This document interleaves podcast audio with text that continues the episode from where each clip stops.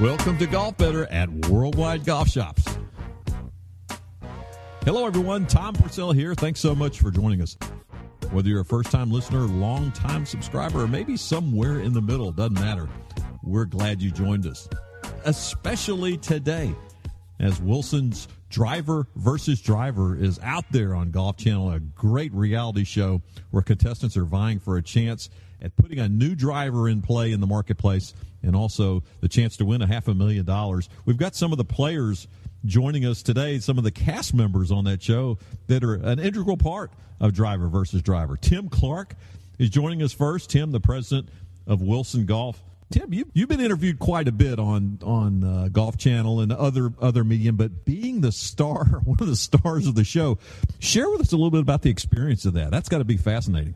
I well, Tom, I can I can start with it wasn't being a judge was really not my plan. My plan was to do the show and and uh, have some more uh, internal people do that. But uh, uh, Golf Channel production and uh, my my boss CEO Mike Mike Dallas felt that it would only make sense to have me on the panel. So hence here I am.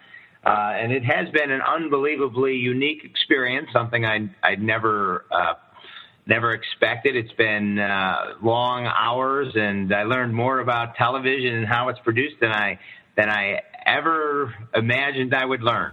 These contestants that came forward, give me some of the surprise levels you had of some of the abilities of these people, because these aren't these aren't your these are your non golf guys. Yeah, well, you know, it was interesting. You know, and again, just you know, it's, it's been it's been a journey. You know, it's been in planning for you know almost three and three years and some months, and then uh, obviously to be at a point now where where the product project's real and, and and airing is pretty pretty exciting to be part of when the submissions came in, the early submissions were definitely the uh, were a little alarming because they the the very first ones were definitely not the best ideas. Most most of the best ideas came in the last 48 hours. So uh, as the open call window is closing, that's when the ideas really accelerated very much towards the end. So it was really exciting uh, uh, to see the submissions. I was I guess I was most surprised and excited about the amount of college teams that submitted uh, and the youthful energy that came with that. You know, a lot of times we hear in the golf that you know we're we're you know not getting the best reputation in the world. So that was really uh, exciting to see the youthful movement and see those ideas. And then clearly from the people that didn't have a golf background, that was also encouraging because there were definitely people that were well aware of our sport and our game and had great insights to how to make a product but actually have never really played the game. So those were probably the two biggest surprises I dealt with. Yeah, great segue. The next question when you talked about the college kids. But one of the things we've been trying as an industry to do for a number of years now is to get that next generation, you know, the Generation X, now the millennials into the game. And uh, I think this has a great opportunity to do that. You as well, I, I assume, right? Yeah, Tom, I think that was, uh, you know, the, again, uh, you know, the excitement around, you know, the, the energy that the college teams and, and, and, uh, brought to the show was, was really, was really impressive. And again, uh, you know, we clearly are looking, you know, I think, you, you know, you being a long-term industry guy, myself being a long-term industry guy, a lot of times I think as an industry, we all kind of think, well, you know, this is a unique industry and all of the great ideas have to come from within. And I will tell you that this show will clearly show, uh, you know, the United States and Canada and the rest of the world that great ideas don't often don't always have to be from inside your own house. And the ideas that we had submitted by uh, obviously uh, all the teams that made the tv show were, were, were quite interesting. So uh, hopefully it does kind of open up the curtain and, and shows young people that the game you know although very technical there's a lot of cool things you can do and and learn more about how products are made. I think it's going to be a great thing long term just for the industry of golf to let consumers see uh, golf equipment in a different spectrum. Now, sitting to the right of Tim Clark is Frank Thomas. Frank, I'll ask you the same question. Uh, first of all, about the experience of being on this show. This is really something cool for the viewer. How was it for you being a participant on the show? Um, I, am uh, fairly excited about it, but I don't think quite as excited as the participants.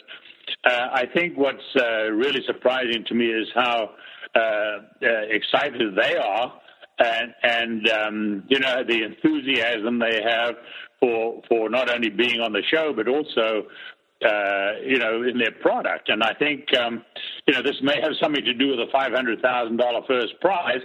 But I think beyond that, I, I, I feel like I was uh, watching a dream that they were following with uh, basically nothing to lose.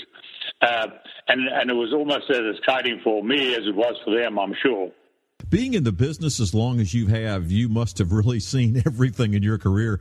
What what surprised you the most about the teams in this? You already mentioned their enthusiasm, but what is it about you that surprised you the most being on the show? I think I think the fact that they they weren't golfers and yet they came up with some reasonably good uh, looking designs to begin with.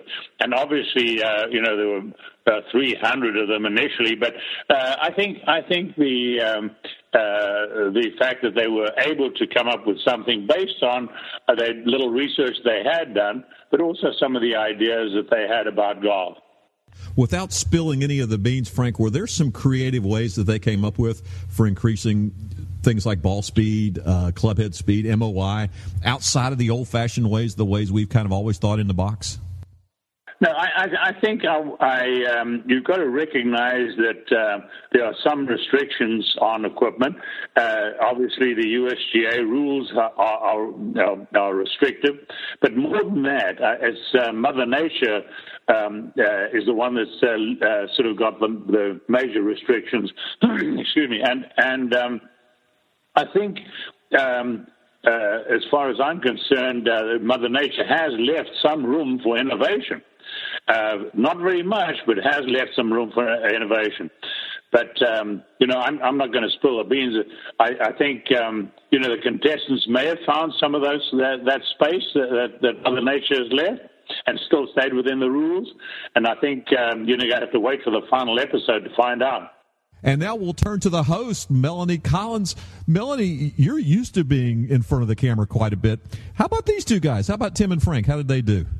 You know what, Tom? I was impressed with them. You know, I, I've had years of experience on camera. So for me, especially working with that same group of people, you know, a lot of the producers and, and people on staff were on the big break crew as well. So I have experience working with them. I'm super comfortable. But when it came to, to Tim and Frank, you know, I felt like in the very beginning, the first few episodes, they seemed very nervous, especially Tim. I, I don't think he had had a lot of experience on TV before. Um, but he was so impressive with how each episode he got more and more comfortable comfortable and and better and better on air and he would kind of speak up when he needed to. And you know with a little bit of coaching I thought I thought they both did a great job. And and then Brian is just Brian you know he doesn't need much help. So he has a lot of experience I think being on camera you know being a former Chicago Bear linebacker and dealing with media. So he he found it pretty easy I think. But for Tim and Frank I was actually pleasantly surprised. Well the first few shows when all the contestants were coming up part of your role was playing traffic cop as well. I mean you had to kind of keep the thing going uh-huh. and cut some of them off. Some of them a little uncomfortable. Can you share a little bit about that? Some of the things that may have not made the cut. I'm sure there were some funny things that happened. Yes. So the the initial presentations were one of the funniest parts for me. I mean, you know, a lot of the mistakes were edited out of the show in those presentations, but as someone who speaks for a living and, and, majored in communications, I couldn't believe how difficult it was for some people to just get the words out. I had no idea that it was such a point of weakness for some people. I mean, I know there are people who are scared of public speaking, but it was almost hard to watch. Like I got secondhand embarrassment for a few of the contestants during the presentation. Um, you know, Team Long Beach, I think, had to restart a few different times, and you know, they would just freeze and couldn't find their train of thought and couldn't find the words, and then we would just kind of say, okay, t- take a breath and pick back up. And, you know, it was funny, but at the same time, it, it kind of wasn't because you were so embarrassed for them. Um, so certainly, you know, there were a lot of the presentations that I felt like were, were funny in the sense that they just couldn't get the words out. But throughout the show, I mean, there were so many other funny moments. I think Team Long Beach was just overall quirky to be around. I found them really refreshing. You know, the mix of their group and the different ages, and the fact that none of them were even golfers. Um, you know, sometimes in golf we forget that it's supposed to be fun, and I, I felt like they made it really fun. And then during a segment at Cantigny Golf uh, course, I think it was in episode three, one of the contestants, Eric Sillis, swung and missed a wedge shot and was absolutely mortified. So this is a guy who golfs so the cameras on him, and we were all just dying laughing. And then Brian Urlacher, I just find to be such a funny guy. Like he is such a golf nerd that we would we'd go on lunch breaks, and you know during the lunch breaks we'd go down you know to this room in Wilson headquarters, and all of the contestants would kind of sit together, and then the judges would kind of mix in and whatever. But Brian would sit with the contestants during all of the breaks and lunches and try and pick up on anything that he thought might take his game to the next level. I mean, anytime you looked over, Urlacher was talking to one of the contestants, just trying to dig for some more information. So I found him to be so funny as well. Yeah, Team Long Beach seemed like they would make a good singing group. They, they're, they're not all the same age, but they could kind of blend together, even though they couldn't get the yeah, words out really in the first do. few episodes. Yeah. Yeah, they were a really cool group part of the first few episodes that I thought was cool, I'll call it the big short effect, when Frank would bring yeah. up something like coefficient of restitution, and I know it was probably done in post production where they would just stop and talk about what coefficient of restitution was, or drag effect, or moment of inertia. Did you guys know that was going to happen? Because I thought that was outstanding. I thought it was outstanding too, and and honestly, we didn't. And you know what's what's really impressive to me is that we never really did have to stop down and explain to people what that was. There were a few different groups that you know I think he had to be like, "Do you know what that is?" And they were kind of like, "Yeah, you know, kind of." But for the most part, I mean, these contestants are all so smart. A lot of them are engineering majors, and you know, have a lot of experience with um, moment of inertia and, and things like like Frank talked about. So you know, for me, I think he would say things and I'd be like, what the heck is that? I mean, I'm a broadcast journalism major. I don't, I don't have any idea what half those things are, but, you know, I, I think most of the contestants knew exactly what he was talking about. And I found that so impressive. I just, I couldn't believe like the overall just IQ in the room. It was, it was really amazing how smart some of these people really were. Well, Tim, this the show is just starting. It's got a lot of momentum. Uh, it's hard to look way, way ahead. But do you see this going maybe in another direction down the road? Maybe with maybe irons or putters or wedges or something like that. Yeah, Tom, that's a great question. We uh, we actually were down in Orlando for the uh, premiere, uh, doing obviously a lot of PR around the show. Uh, the exciting thing is the the ratings have exceeded expectations on Golf Channel side, which is always an important component.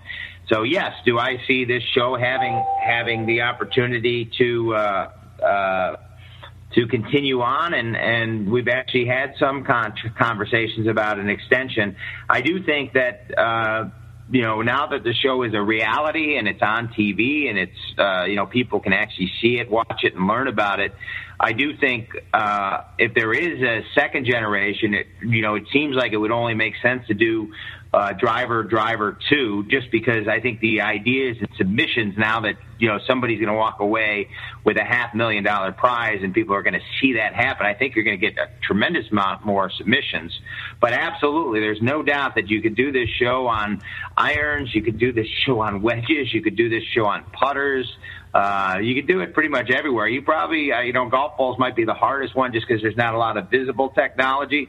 But I do think this this concept of uh, uh, of reality TV and crowdsourcing is definitely something that has some legs, and and it wouldn't surprise me to see a, a generation two or three. Thanks so much for the time, man. It's fun watching it. Uh, it's uh, it'll be fun binge watching it after we even know what's happened. But uh, thanks so much for doing this. Well, hey, thanks so much for having me. And uh, again, uh, when you get uh, when this show uh, finishes airing, make sure you make sure you race out to your worldwide golf shops, your Edwin Watts, your Vans, uh, your Roger Dunns, and and get this thing in your hands and demo it because uh, it's, I can tell you we've got a commitment. There will be a driver that's played on tour by Kevin Streelman. So. Uh, so not only is it going to be a great TV show, but you're going to see a world class product in your shops here shortly that uh, consumers really got to get out and try.